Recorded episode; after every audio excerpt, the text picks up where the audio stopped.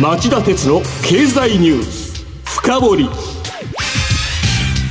皆さんこんにちは。番組アンカー経済ジャーナリストの町田鉄です。こんにちは。番組アシスタントの杉浦舞です。今日も新型コロナ対策のため私はリモートでの出演です。回線の関係でお聞き苦しい点があるかもしれませんがご了承ください。今日のテーマはこちら。本当に青天井になるのか。ウクライナ侵攻に揺れる原油ガス市場の実情は。はい、ロシア軍によるウクライナ侵攻から昨日で1週間が過ぎました。ウクライナ各地では戦闘が激化。ウクライナ政府は市民2000人が死亡したとしているほか、国連が戦火を逃れようとするウクライナからの避難民が400万人を超えるとの予測を出すなど人道危機が深刻になっています。国際社会はロシアに対する批判を強めており、経済制裁の輪が広がっています。そこで懸念されているのがロシアが世界有数の産出国である天然ガスや原油の供給不足です。昨日までに原油先物価格は2008年のリーマンショック後の最高値を記録しました。ガソリン代だけではなく電気やガスの料金がどうなるのか、私も心配せずにはいられません。エネルギー価格がこれからどうなるのか、町田さんに大胆に予測していただきたいと思います。すいません、期待外れかもしれませんが、僕は上がるとか下がるとかどちらか一方に決め打ちできるような、簡単な状況ではないと思っています。ただ取材しているとですね、原油先物で言えば1バレル150ドルを超えて史上最高値を更新してもおかしくないっていう見方もあれば、逆に今の相場は実態を見ないで急騰しすぎており、反動で急反落しても不思議はないっていう見方もあります。なので、今日は天然ガス石油市場を取り巻く状況を整理した上でその両論を紹介してみたいと思っています。それではお知らせの後、町田さんにじっくり深掘ってもらいましょう。町田鉄の経済ニュース深掘り。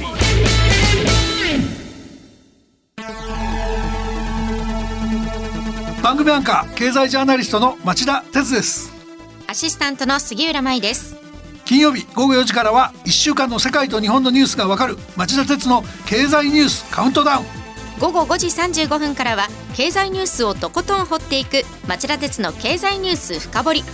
そして午後11時からはエコノミストにじっくり話をお聞きする町田鉄の経済リポート深掘り。金曜日にこの3本を聞けばあなたも経済エキスパートに早変わり、就職活動でも強い武器になりそうです。金曜日は忙しい、あるいは聞き逃したという方も大丈夫。ラジコなら1週間いつでも聞くことができます。また公式ツイッター町田鉄の深堀三兄弟もぜひ検索してフォローしてください。激動する時代の中で確かな視点を持つためにも町田鉄の深堀三兄弟、ぜひお聞きください。今日の深堀。町田さん、まずはこのところの原油と天然ガスの相場の動きを説明してください。はい、アメリカの原油先物相場は現地時間の、昨日未明に1バレル116ドル台半ばと13年5ヶ月ぶりの高値をつけました。一方ヨーロッパでは昨日天然ガス相場が大幅に続伸、指標価格となっているオランダ TTF の翌月ものは一昨日に比べ 15% 高い1メガワット時199ユーロまで上昇、連日の最高値更新となってます。これロシアのウクライナ侵攻前と比べると2倍以上の水準なんですよね。ロシア産の天然ガス生産量は世界全体のどれぐらいなんでしょうか。石油メジャーの BP によるとですね、おととしのロシアの天然ガス生産量は6385億立方メートルで、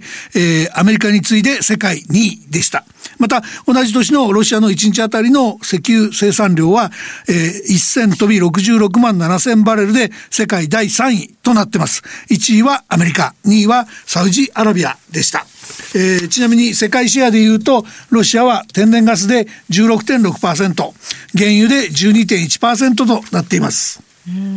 ここまでシェアが大きいからこそ経済制裁で高騰するのではないかと懸念されているわけですよね。そうですね。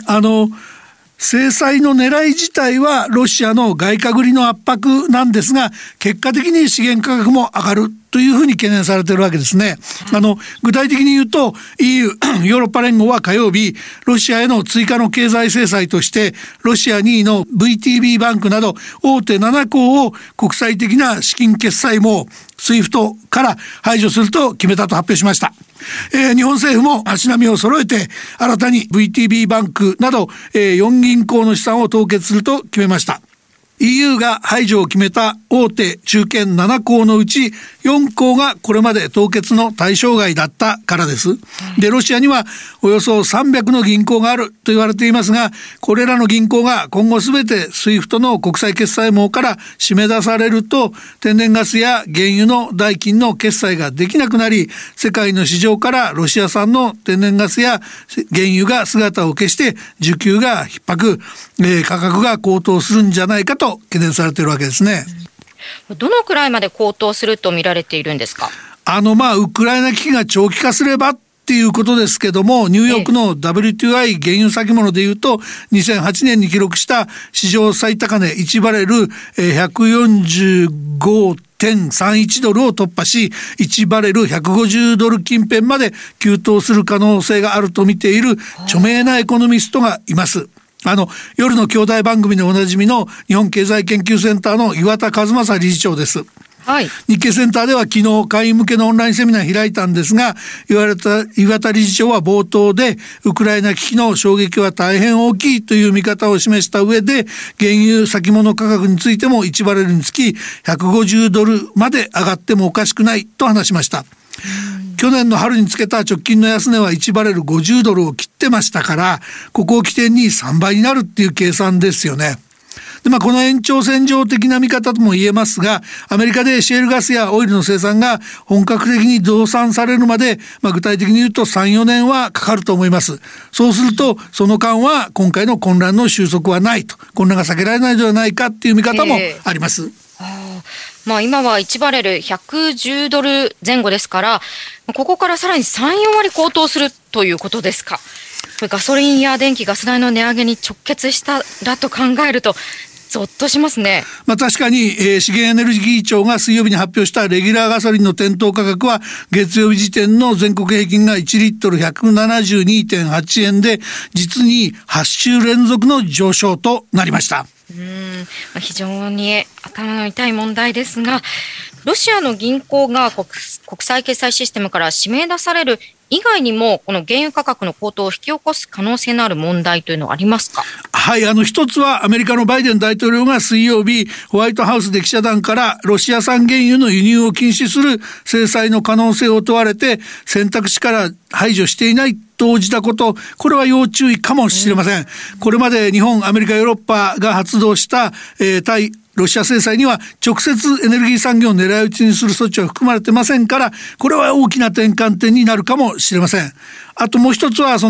っちは僕はちょっと慎重に見るべきだと思ってるんですけども、石油メジャーの相次ぐロシア極東地域からの撤退方針の発表もそういう懸念を招く材料になりかねないという見方はありますよね。いや、それも気になっていたので、ぜひ詳しくお聞きしたいです。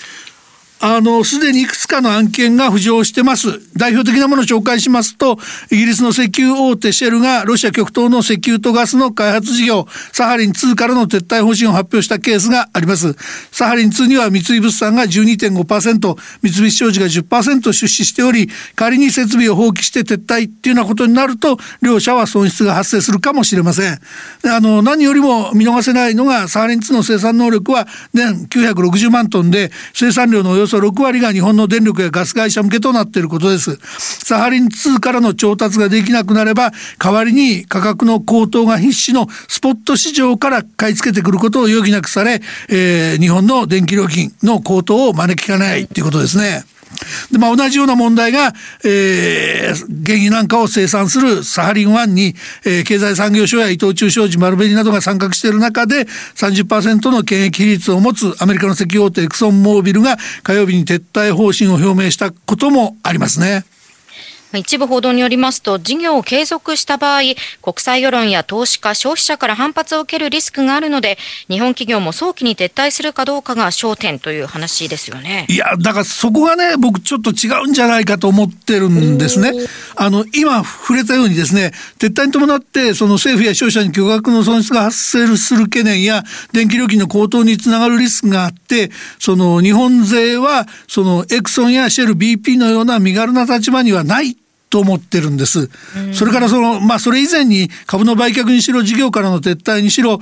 様々な契約で縛られてますんで、エクソンやシェル BP でさえ本当に機動的に撤退ができるとは限りません。いずれも発表しているのは撤退や持ち株の売却方針の表明に過ぎず、掛け声倒れに終わる可能性が残ってると思ってます。あ、そうなんですか。